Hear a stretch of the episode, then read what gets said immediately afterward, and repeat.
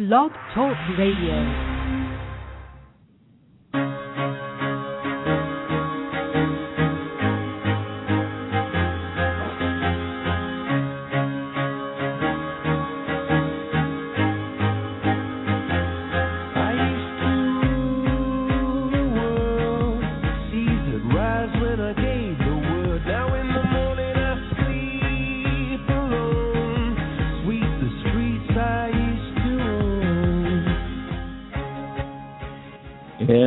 Are back. Welcome to another episode of This Week in Accountable Care. I'm your host, Greg Masters, producer of the show. And in, This Week in Health, uh, This Week in Accountable Care is brought to you by Health Innovation Media, by the way. We need to get a little plug in there for our parent sponsor. And uh, we have not been on the weekly uh, schedule here uh, as uh, we've been busy in, in other respects on This Week in Health Innovation and This Week in Oncology. But we're getting back to it today. We've got an encore appearance by one of my favorite voices in the conversation, and that would be Mr. Bill DeMarco, William DeMarco to be exact. Uh, Bill's a seasoned veteran in the managed care space, having pioneered the early development of the of HMO's post HMO Act. So he goes back that far with some nameplate properties, including United Healthcare. Uh, Bill is the president of Pendulum Healthcare Development Corp. and president and CEO of uh, DeMarco and Associates. He's a certified management consultant in healthcare, and he specializes in new healthcare ventures and growth strategies with primary focus on feasibility and design work for communities.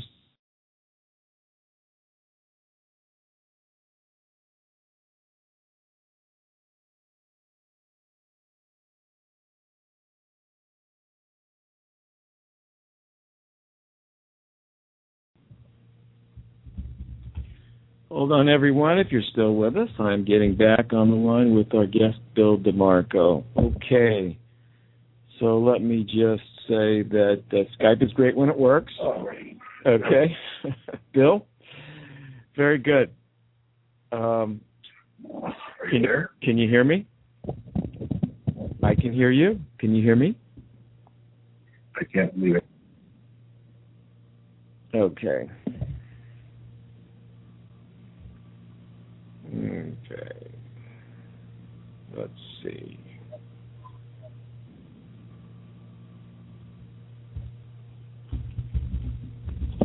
Six one nine three nine three two eight three six. Are you there? Oh, I can hear you. Can you hear me? I can. I can Okay. now. Something's Okay. happening. Yeah. So I I just put in the guest call-in number six one nine three nine three two eight two six. If we lose you again, uh, just just try that, and if we have continued technical difficulties, we will reschedule. But uh, All right. Say the number again. Say the number one more it's six one nine Six one nine three nine three three nine three. two eight three six.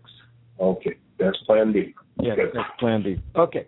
So um, anyway, uh, I think we got most of the introduction in, and um, the the last time we we chatted, it, it was a while back, and we were talking about this impending ACO explosion, and you were um, uh, of the mindset that there's a lot more going on, and if you widen the net up to and including managed care entities like uh, Medicare Advantage contractors, that portion of the of, of of the beneficiary world, both commercial and private. Um, uh, excuse me, I think we lost you. I think we lost you. Are you still there, Bill? Okay, we're going to go to Plan B, everyone. this is a first, I must say. This is very interesting. So, while we're waiting for Bill to call back in, I'm going to try and finish my thought there, which was uh, Bill is an advocate of the of, of the worldview that, uh, in, in light of the sort of mixed tea leaf sentiment around accountable care organizations, you had the pro camp, Elliott Fisher, Mark McClellan, uh, Don Berwick, you know, and many others, as well as their health plan, as well as their health plan. Greg, are you there? um, Bill, I can Great. hear you, and I, I was just setting the context about last time we talked that you were of the mindset that the there's a bigger picture here in terms of accountable care and look at the history, including what's going on in the commercial space as well as the participation in the Medicare Advantage program. If you couple that with sort of the metrics around, um, you know, certified ACOs from CMS perspective, there was a much wider population here that first seemed, and we got a little cross with uh, Jeff Goldsmith, who took a different opinion, and so forth. Anyway, since that time, are you there, Bill? I'm here. Okay. Since that time, uh, there are funny things happening on my switchboard, which I cannot explain. This is the first, so uh, if if we have a uh, if this is persistent technical difficulties, we'll reschedule. But let's assume we're still connected because it looks like we are. Let's just update in light of the CMS uh, announcement recently about the changes in the participation of nine members in the class of 32 of the Pioneer program. Let, us start with that. Tell us first up who are what's the Pioneer class, and what are we to make of the news that was uh, posted uh, a while back by CMS? Give us your take. Well, the uh, pioneers were supposed to be uh, the larger groups with uh, larger resources, mostly physician groups, uh, a lot of uh, AMGA members who I think uh, had a great influence in helping to uh, rewrite uh, some parts of the proposed law uh, so that physicians would be able to get their arms around it and, and do well. Uh, so I think there were some good things that happened with that particular group uh, as leaders uh, for us. Uh, the pioneer rules were a little different than the traditional Medicare shared savings in that uh, they were able to take a little bit bigger chunk from uh, the Medicare dollar uh, than the uh, the standard Medicare shared savings, and as a result of that, they would be also taking a little bit more risk. So they had more like a track two type arrangement with uh, risk on the bottom and risk on the top. Well, that's great. If you've been a, a multi-specialty group uh, that has done work like this before, has managed risk, and most of these big groups have. But uh, to try and do it in a year uh, or less, to try and gear up to actually do that, uh, that's a very, very hard thing to do. Uh, my guys here uh, in Rockford, we had a large multi-specialty group practice. It took at least four years for the group to really uh, settle on seeing where uh, some of these savings work to their advantage and that they were able to build some capacity that they didn't have before and that they were actually able to see the advantage of having their own product here. But they had to then also learn risk. So th- this is not unusual. You're dealing with a corporate culture in a lot of these cases where uh, some of the groups say, gee, we can do this because we're big and we have these resources. And some of the groups will say, well, we've got actual experience in doing this. And then some of the groups, they don't really get out of the starting box real quick. And as a result of that, they may be six, seven months into the program and they haven't even submitted data yet. And the CMS folks are saying, "Where is your data?" And they're starting to come to the realization maybe they rushed, they made a rash decision or rushed into it a little bit too soon. In which case, they can still stay in the ACO program. They can go to this Medicare shared savings level where they're only dealing with top end risk, meaning that if they create savings, they share in savings with Uncle Sam but uh, there were a couple that uh, didn't make it even to that point for various reasons that I'm not totally aware of. But the idea being that after you've been doing this for a year, if you if you're not generating results or at least making uh, some very strong strides forward, uh, you're probably going to have problems in the future. And as you and I both know, working with physicians and hospitals, uh, right there there's a, there's a potential communication gap and or conflict. In which case, uh, it's better that they pull backwards and then maybe start again next year uh, or when they're ready to uh, manage the risk a little bit.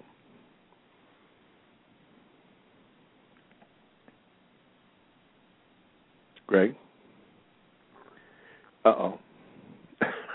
this is not our day, my friend.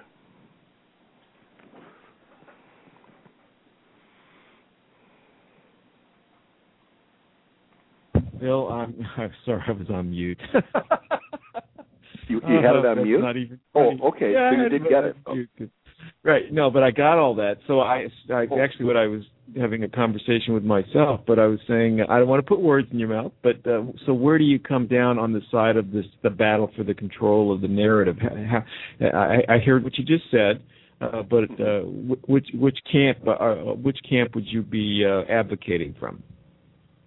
Well, I think that the idea is that whenever there's a uh, a journey like this that starts, and a lot of people still refer to it as a program, and I think you had an excellent show here recently where that was part of the gist of things, saying uh, people have to look at this as truly a journey, uh, and if they're not prepared, if they don't have their backpack packed and they don't have a good map, uh, they're probably better to just to stay home until they're ready to do this. So I come down on the narrative saying that any kind of a journey like this, you're going to have a few that are going to take a detour uh, or fall aside just by virtue of the fact that it is something that is very difficult to do. You've got culture uh, as probably one of the key indicators. Uh, uh, people ask me what is the leading cause of death of ACOs, and I say you know non-alignment of physicians. Uh, then that was the tra- case with PHOs. It was the case with clinical integration. It was the case with early provider-sponsored HMOs. Uh, this is where the physicians have to be aligned around a vision and have that map before they uh, they leave the uh, the campsite. Otherwise, they're in serious trouble. Uh, the other side of the narrative, where there's a lot of negative on ACOs, and I think that kind of flows back into the government's uh, frustration with their own uh, inability to communicate some of these points effectively. Uh, I think that's a narrative that uh, we're going to continue to hear, but it also uh, indicates that uh, where we were three years ago, there was not even ACO legislation. Uh, two years ago, we had no ACOs. Uh, now we're just coming up on the first graduating class here, and there's over 400, 500 ACOs that are out there. So it's not like this is a, you know, a, real bad situation. I think it's something that you have to accept with any kind of a uh, new journey that people go on. That that's great, and I, I think as uh, Jim Hanson over at the at the uh, Accountable uh, Delivery System Institute of Humana's operation uh, pointed out that yes, this is a journey, and to actually not forget that the bottom line here is there was 33 million in net savings generated for the Medicare Trust serving savings um, for Medicare Trust Fund. So um, while, and I, I think it's interesting if you just were to scan the headlines, you'd get uh, a sense of uh, how people come come up on this uh, you know, uh, for instance, the Kaiser Health News uh, headline is nine pioneer ACOs jump ship after first year. You know, whereas the indicia of the actual group performance is um, um, two will leave the CMS ACO program altogether. Seven will eliminate downside risk uh, um, by reapplying under the terms of the standard Medicare shared savings program. So technically, they're not exiting as an ACO. 32 of the 32, 100%, improved quality of patient care and rated highly on patient satisfaction scores. You know, um, and there was what 140 in total, 140 million in total savings, 52.4 in total losses, and 76 uh, in shared savings to be returned to the uh, 13 pioneers, and that's the net of the 33. So, you know, if you one one were to say, "Hey, put the dashboard up and let's do a deeper dive into into the metrics here," uh, that's a pretty interesting story, no? It is. It's a very interesting story, and it goes back to my earlier point saying that as these uh, pioneers and the other ACOs, and now we're seeing hospitals are, are now saying, hey, it's safe to get in the water. We're going to give this a good shot because we can't really stand on the sideline anymore. So all of those groups, uh, we're changing Medicare uh, permanently in terms of both the reimbursement as well as the incentives for uh, really focusing in on issues of quality, which we now know, of course, does work. Uh, so the idea being that uh, this kind of a program or this kind of a journey is going to impact uh, uh, 15 to 20 percent of the Medicare uh, population.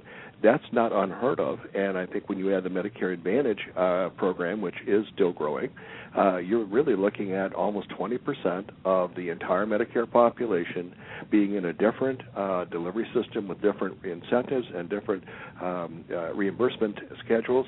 All of the things that we talked about with clinical integration that for whatever reason didn't work, it is now starting to work, and it's with a population that really uh, is very, very uh, difficult to manage.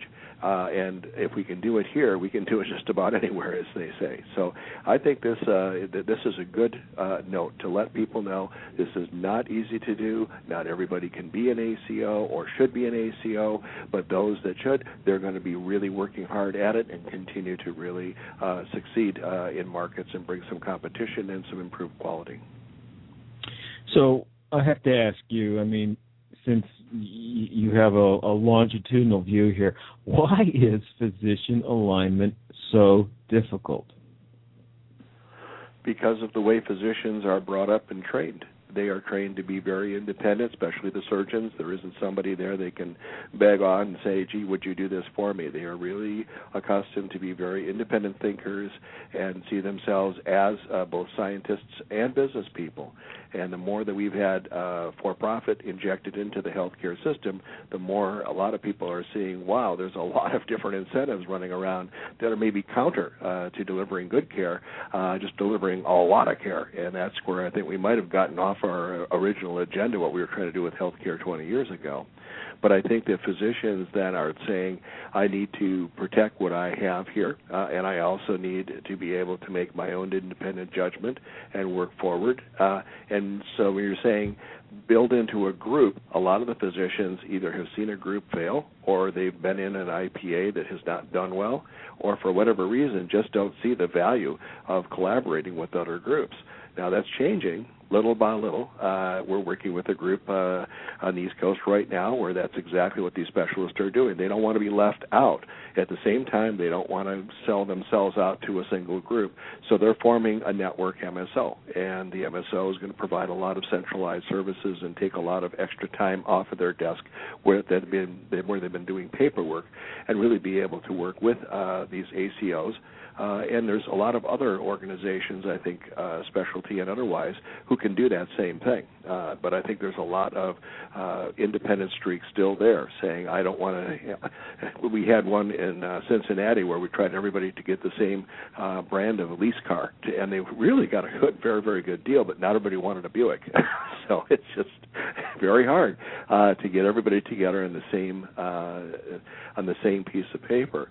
But what I, I am seeing is, is a change in that, where a lot of the physicians have figured out, even if they've been very successful, that they've taken this so far, and they are not totally aware of all the things that are in this uh, uh, this Affordable Care Act, and so as a result of it, they're saying this is a whole new ballgame. Uh, they're seeing it as a scientist and as a business person. If this is what I have to do to protect what I've earned, then this is what I'll be willing to do. Uh, complain about yeah. it? Yes fact the matter is, uh, it's an asset that they have in their head, and uh, they've been able to make a good living at it. And now it, it, there are some change that needs to be put forward. So, uh, totally agree. I mean, there is a zeitgeist sentiment shift. There's no question about it. But um, back to the question of um, training and, and, and culture, basically, uh, where's AA, AMC on this? Are they are they listening? If if this is the the the go-to issue why change has been so difficult why this alignment quest has been so elusive dating back to Henry Mayo's comment you know in the 20s about integration um, is where's double AMC on this? And are they part of the solution or are they just uh, special interest part of the problem well, it, it's hard to say. Where you're, you're talking about the medical societies and the medical specialties, uh, it's hard to say. I think some specialty uh, uh, groups, depending on where they are, uh, are going to be fiercely independent. Uh, if you if you go to Texas, you go to uh, some of these other groups, uh, they're they're going to be fiercely independent. But now, if you go to California, uh, they're even coming back and saying, here are some of the things you can do and some of the other special single specialty organizations are saying don't give up your single specialty, but there are ways to collaborate, build MSOs, build IPAs, whatever words. We're probably going to see some other letters to uh, to represent these specialty IPAs in a very short period of time. But there's a real advantage uh, to that in terms of sharing uh, overhead and expense. Uh, some of these people have surgery centers that uh, can do things uh, very quickly and very effectively, so that it keeps it away out of the hospital. And so some of the specialists are saying, "Gee, these hospitals are competing with me by hiring all these specialists. I think I'm going to compete with them by going with these ASCs and going with some of my colleagues here." So I think you're seeing some uh, some evolution in some of the more busy markets where a lot of these ACOs have started to really uh, put down markers and say this is where we are and where are you, and so they're going to have to say, gee, I'm I'm going to vote for myself and protect my my uh, my own self interest here, but if I have to work with others to do it, all I want is to make sure that the others I'm working with are quality doctors. And that's what we want. We want that credentialing in the back of their head saying, I'm with a quality group. It isn't a group practice, but it's a good quality group. And if they can do that and through the specialty societies convey uh, an opportunity to really share in the uh, in the equity and the outcome of that that really improves patient safety. I think that's that's the piece we've been missing here for a while. Is people have been so much into cost controls and cost containment, and it makes the physicians just you know their stomachs just roll over and over again because cost containment means I'm going to have to give up some revenue. But now if we're starting to talk about patient safety, and this is where Leapfrog group was genius in terms of the way they work with the hospitals on uh, on safety issues, a lot of which are really quality issues. But you tie those two together, there isn't a physician out there that says, "No, I want my patients to be unsafe. I want my patients. I want to back the the, the safety situation." And I think that's where we need to get to. So uh, I, I, think we can pretty much see where the nar- you know so-called narrowly cast uh, special interests of medical societies would would come into play here, and that they might not be uh, uh, on the bleeding edge of innovation, as uh, Eric Topol likes to say. That you know it, it will come from uh, in spite of them, and perhaps uh, on, on, at the margins. But but double AMC and the Association of Academic Medical Centers certainly have it. They have a role here. They're training the physicians of the future. If the old models are tired and worn out and don't work anymore, the question is, uh, wh- what is what replaces it? And I, I have to say, I did a, a broadcast on um, this Crowds Care for Cancer. Uh, ONC NCI sponsored uh, challenge to develop um, apps for survivors and I hmm. spoke with uh, Patty Ganz at um, UCLA, who's uh, joint appointment uh, in oncology and uh, and epidemiology, and I and, and I and she's kind of at that interface of uh, the psychosocial angle around the medical and caring for cancer patients and a long-term player at UCLA, impeccable academic credentials, and it looked like she had a foot in both camps. You know, the new and different versus the old and and and maybe tired. And I asked her, "What's your experience from your from your seat? Are you optimistic, or do you things see things changing, and by that I meant you know the siloed nature, the departmental sacred cows, where it's about empire building as opposed to cross disciplinary fertilization. And she blew me away. She said, "No, I'm not optimistic. I don't see much change." So if that's a proxy for what's going on on the re-engineering of the culture side, at least insofar as academic medical centers are concerned, well, what does that say? Well, and it is something I know uh, our physicians here. We've had a lot of discussions about are we training an entire uh, uh, generation of physicians who are going to come out and yes, they're going to use computers and yes, they're going to use medical research and they're going to use the latest findings, but they're just going to want a job. They're just going to want to work from eight to five and you know maybe four days a week. Uh and so is that what we really want to do? Because then we've really taken that independent streak out of medicine and uh, that's why I kind of couch it that way to say that independent streak is not a bad thing for a clinician to have because in the worst situation it'll save them. But at the same time, uh, you're looking at the business aspect of this uh, to be yeah. something that can be shared in a lot of different ways. So I think somewhere between this idea that we're all going to be robots and put into groups, and then yeah. this whole idea where we're going to be cowboys and we're going to be out in the Wild West, somewhere in between right. there, we've got some uh, physicians that I think are going right. to go into the group practices and say, you know, I'm not happy doing this the way that I thought it, I was going to be. And yes, for my lifestyle, it's wonderful. But you know, my kids are grown now. I really don't need the uh, the, the shackles of the group practice.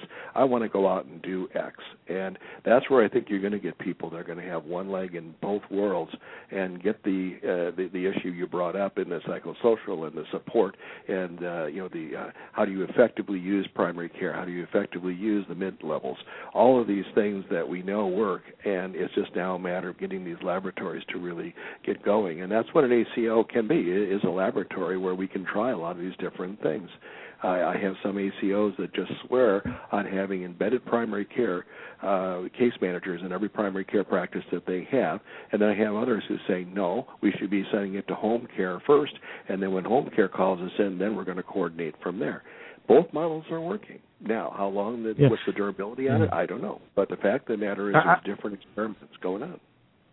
Right, and I, I hear this perhaps this lifestyle shift thing that's that's actually taking place where uh, newly you know uh, docs would rather hire up with a medical group or Kaiser than go out and solo practice. It looks like solo practice is a dying breed, but I'm wondering how many of these employment deals are going to blow up in the near term. So we're we're coming down on two minutes left, and uh, I want to just run some of these names behind you because CMS named the pioneers are exiting, and I was a little surprised by some. I just want to get your take if any of them stand out.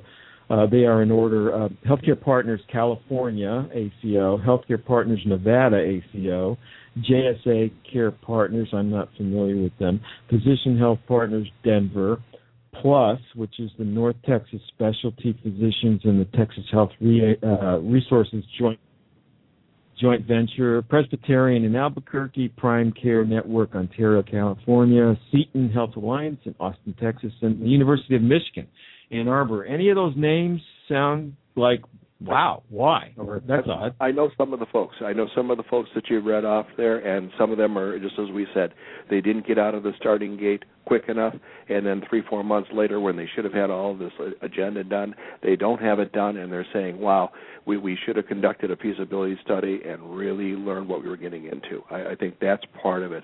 And then there's some that are going to say, "Gee, you know, the physicians halfway through said, enough. You know, I, I don't want to hear any more about accountable care. Uh, you know, I want out of this. If we don't have to do it, then we shouldn't be doing it, et cetera, et cetera. So I think there's you know there's room for both. Uh, but again, if their backpack is not packed and they don't have a good map, they shouldn't leave the campsite. Uh, it is, uh, you know, just any kind of business that you're in. Uh, this is why they made the ACO at this point optional, but that may change again. There you go. If you don't have the backpack, you shouldn't be at the campsite. I love that visual. Okay, Bill, that's going to have to be the last word. My apologies for the technical difficulties we had. Uh, I want to thank my guest today, Bill DeMarco, President, CEO of DeMarco and Associates, and President at Pendulum Healthcare Development Corp. for his time today. We will do this weekly at This Week in Accountable Care. Please join us next week for another episode of This Week in Accountable Care. This is Greg Masters saying bye now. Thanks, Bill. Thank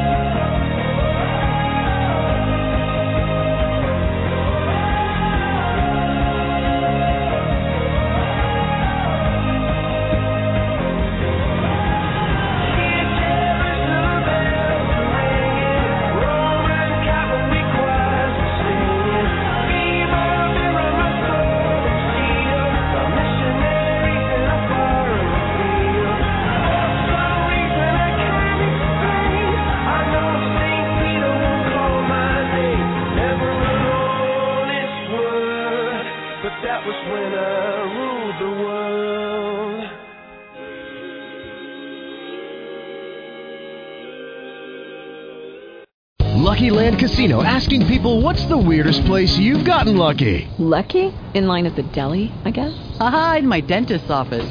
More than once, actually. Do I have to say? Yes, you do. In the car before my kids' PTA meeting. Really? Yes. Excuse me, what's the weirdest place you've gotten lucky? I never win and tell.